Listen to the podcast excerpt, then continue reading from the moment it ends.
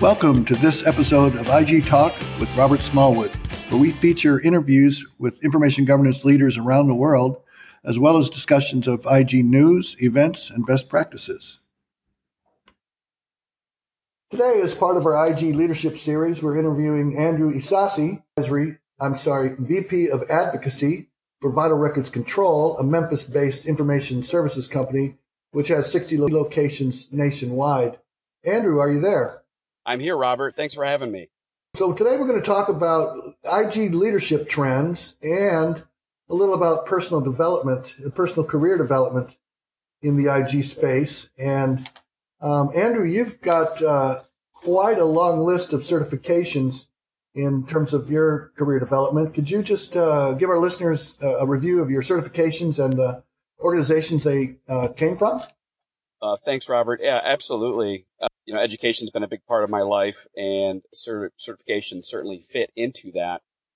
Certifications I have listed in my current signature Fellow of Information Privacy, which is uh, awarded from the International Association of Privacy Professionals.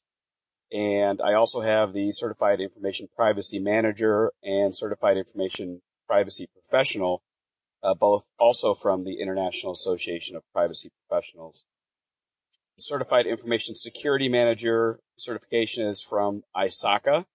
The Project Management Professional certification is from the Project Management Institute, or otherwise known as PMI. The CRM is the Certified Records Manager from the Institute of Certified Records Managers, the ICRM. Information Governance Professional is ARMA's certification, and the Certified Information Professional is from AIIM. And last but not least is the Fellow of Information Management from the African Institute of Information Management. Uh, as well, I have other certifications from CompTIA, such as Security Plus, Project Plus, and uh, and other vendor type certifications. So I've been busy. Wow, that's a lot of alphabet soup there. Sure is. Uh, but it's, cer- it's certainly something that people need to take into consideration when developing their career. I know um, I had a student of mine. I teach information governance training classes, and she was out of work, and she had her CRA and her uh, CIP from AIIM, Certified Records uh, Administrator from ARMA, and CIP from AIIM. She got the IGP certification and within three or four months had a new job with a $25,000 raise.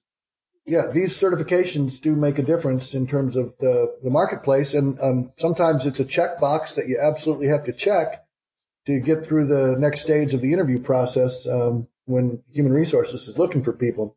That's just sort of their screening process. So, uh, what advice would you have uh, in in terms of um, advising IG pros on their resume and on their career development when job hunting? Well, uh, that's a great question.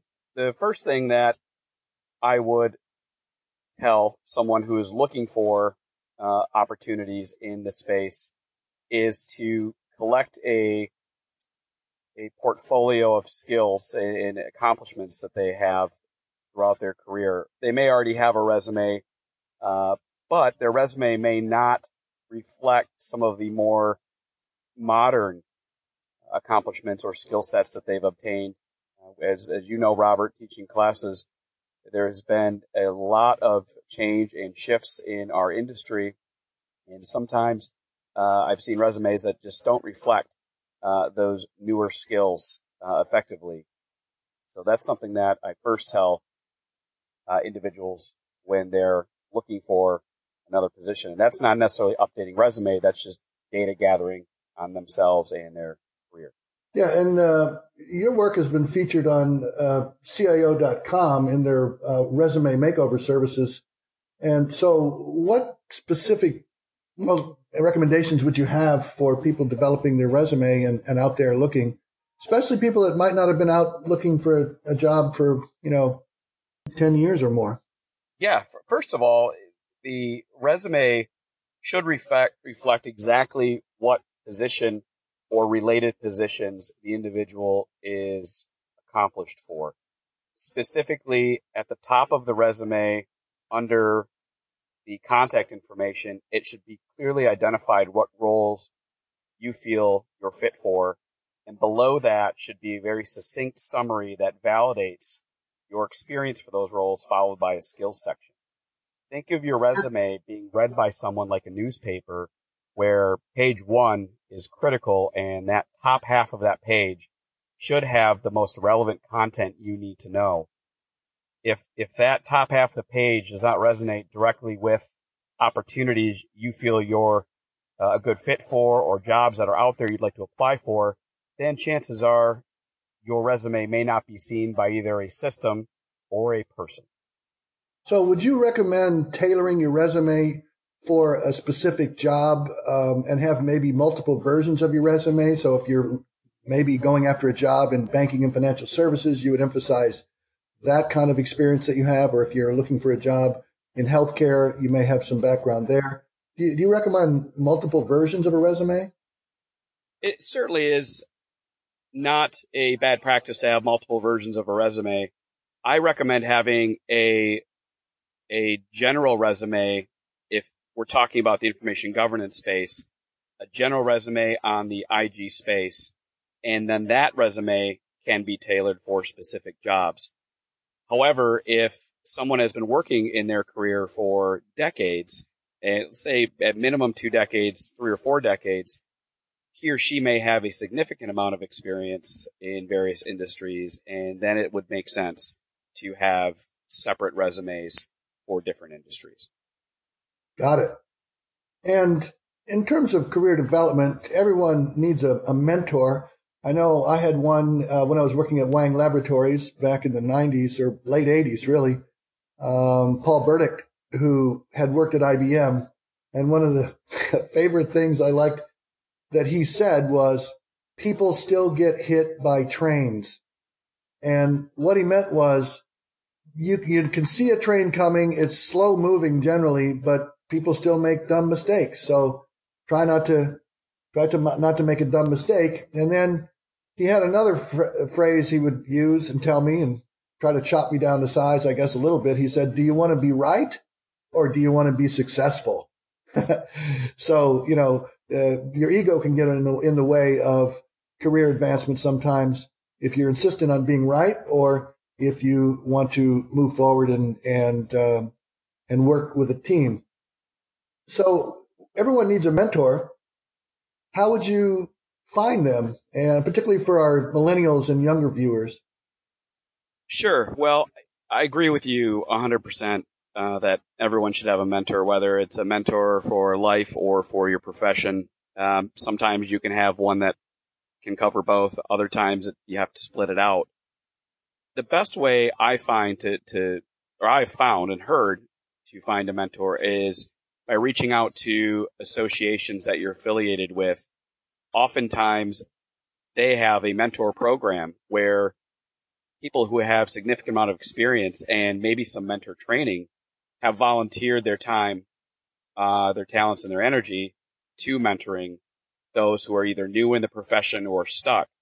Uh, organizations like ARMA and the ICRM have mentor programs, and I know there's others as well uh, that have mentors queued up, ready to go. Uh, whether you're preparing for exams or preparing for that next move, or you just need to spitball something, or to your point, maybe you feel so right, you need someone to validate or uh, it or or challenge uh, your perspective on something uh, within the industry or your career. So uh, that's the easiest. The second best way to find a mentor uh, using social media tools. I know LinkedIn has subject matter experts or experts that uh, have also volunteered their time, and you can ask questions and solicit uh, at times hundreds of people uh, to respond to a question.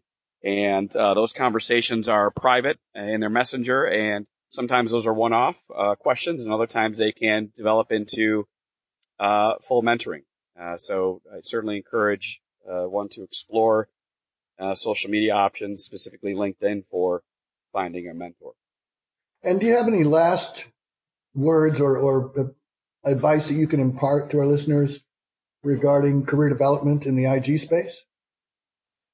Well, that's a that's a great question. I think that knowing that technology is not going away uh, with uh, newer concepts of AI and machine learning as they start to evolve quickly, and with uh, management trends like infonomics, uh, technology is something that uh, we we shan't shy away from. We have to embrace.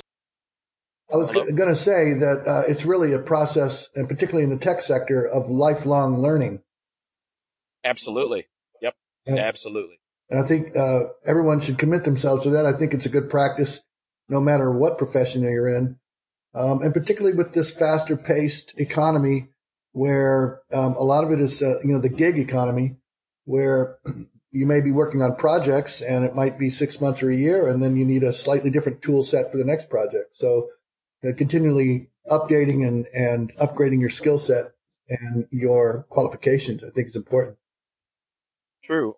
And if you have no desire to do that, you may be in a position to hire resources that have those skill sets, recognizing your own strengths and weaknesses and realizing that maybe that's not your, your forte. And that's okay too. Uh, at the end of the day, you have to get the job done. Yeah, actually, the best advice I got in grad school, my favorite professor in graduate school was a Harvard trained professor from Argentina. And he said, um, this was during an MBA program, he said, in business, it's better to strengthen your strengths rather than to strengthen your weaknesses. So, in other words, get really good at one thing uh, rather than trying to be a jack of all trades. And, you know, if you're not good at accounting or marketing, you you should hire those people and um, and trust them to do their their job. Great advice. Okay, thanks very much for joining us today. Andrew is with Vital Records Control, and we'll see you out there. Uh, you're you're actually talking to us from Phoenix today, even though you're you're based out of Michigan, right? That's correct. Happy to be in Phoenix this time of year in January. That's for sure. I, I bet. Get away from some of that snow. All right. Thanks very much, Andrew, and we'll talk with you next time. Sounds great, Robert. Thank you for having me. Thank you for listening to another episode of IG Talk, which features interviews of IG leaders, as well as IG news, events, and best practices. Listen in next time. This is Robert Smallwood.